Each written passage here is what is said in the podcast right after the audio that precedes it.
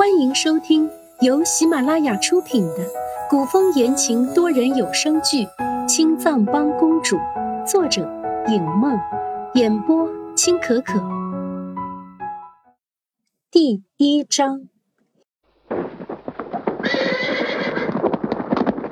京城的城门口，一匹黑色的骏马往城门口疾驰而来，眼看着到了城门，马上的灰袍人。也没有停下来的意思，守城的小兵已经打算去强行拦人。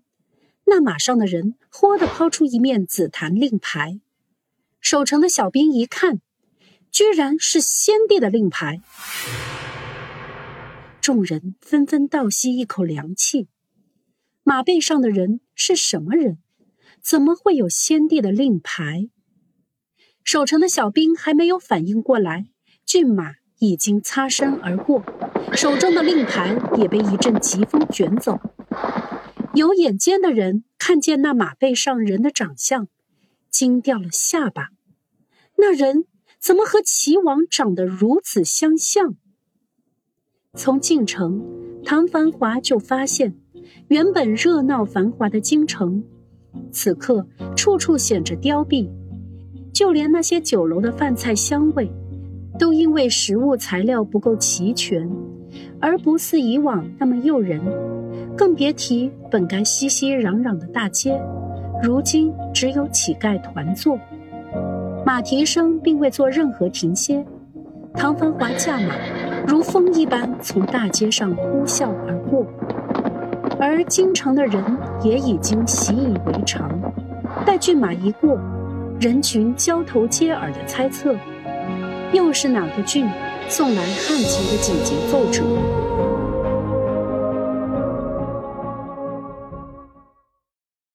庄严肃穆的金銮殿上，鸦雀无声，群臣不约而同的纷纷低着头，小心的不引起任何人的注意，生怕被皇上想起而被点到名字。坐在龙椅上的吕彻。愤恨的满腔怒火，利眸一转，吕彻的目光落在下面的群臣身上。平日里谈及拨款的事情，这些大臣互相揪着小辫子，吵得沸反盈天。现在举国大旱，这些人一个个都装成缩头乌龟，拿着朝廷的俸禄，就知道往自己的口袋里扒拉银子。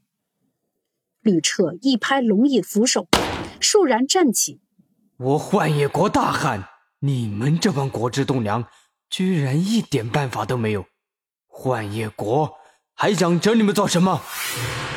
面对吕彻的怒火，群臣只能齐齐跪下，颤抖着跪求吕彻。皇上息怒！息怒！息怒！这让吕彻怎么息怒？幻夜国。从去年冬天就开始大旱，春耕的时候更是举国无雨。如今地里颗粒无收，各地粮食价格飞涨，老百姓都快要买不起粮食。这样下去，等老百姓买不起粮食的时候，揭竿而起是肯定的。吕彻深深看了一眼黄金龙椅，当下只想把这龙椅给典当了。散给老百姓买粮食，抚额。吕彻心中嗤笑自己，只这一把龙椅，说穿了，也不过是这么点黄金。就算典当了，能买多少粮食？能救天下的多少百姓？金銮殿里一时间静谧下来。跪着的群臣见到吕彻毫无征兆地笑出来。生怕吕彻拿他们哪一个出气，都恨不得在地上挖开一个洞，逃离这暴风雨来临前的压抑。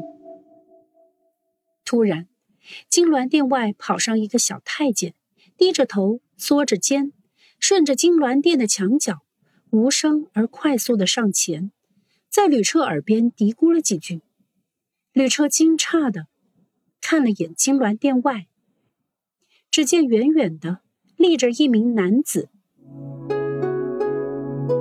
唐繁华已经除去身上的灰袍，身着黑色锦袍，滚雷纹金边黑色腰封，衬得本就修长的身材更加挺拔。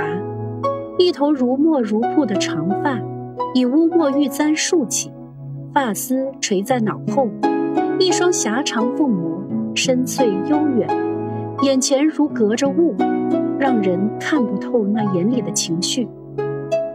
远处宫殿的女子，仗着身后的内力，将唐繁华的样貌瞧了个清楚。看是看清楚了，可却不记得见过这人。魏一白不禁眯起眼睛，问身边的小宫女：“小谷，那人是谁？”殷小谷闻言，努力去看清立在殿外的唐繁华的长相，无奈距离太远，看不清楚。哇，公主，你武功又进步了。嗯，奴婢实在看不清楚，奴婢这就派人去打听一下。倒是魏一白忘了，隔了这么远。殷小谷那三脚猫的功夫，怎么可能看清楚？魏一白示意殷小谷赶紧过去，回过头来，却见唐繁华似有感悟，倏然转过头，凤眸准确的锁在魏一白的这个方向。魏一白心里一抖，难道他能看见？不可能。即便这人会武功，他所在的位子是相当隐蔽的，怎么可能被他一眼看穿？放下心来的魏一白取过桌上的茶杯，悠悠地压了一口茶水，润了音色的双唇。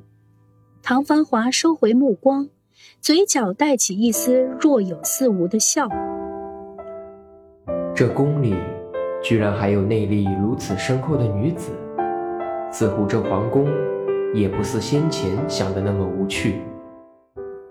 此时，宫里响起了太监尖细的声音：“宣齐王觐见。”齐王，那个十七岁就再也没有露过面的齐王。众人纷纷侧目，虽然跪着，却还是从刁钻的角度去看唐繁华。十五年前，年仅七岁的二皇子病重，不得不送出宫去。说也奇怪，二皇子的名字叫唐繁华，是姓唐，不是姓吕。朝廷上下都在猜测，这唐繁华究竟是不是先帝的儿子？可就在三年之后，先帝封二皇子为齐王，平息了这一场猜忌。如果不是先帝的儿子，先帝为什么要封唐繁华为齐王？大概这唐繁华身上又有什么皇家的秘密？本集播讲完毕，感谢您的收听，记得订阅、点赞和评论哦。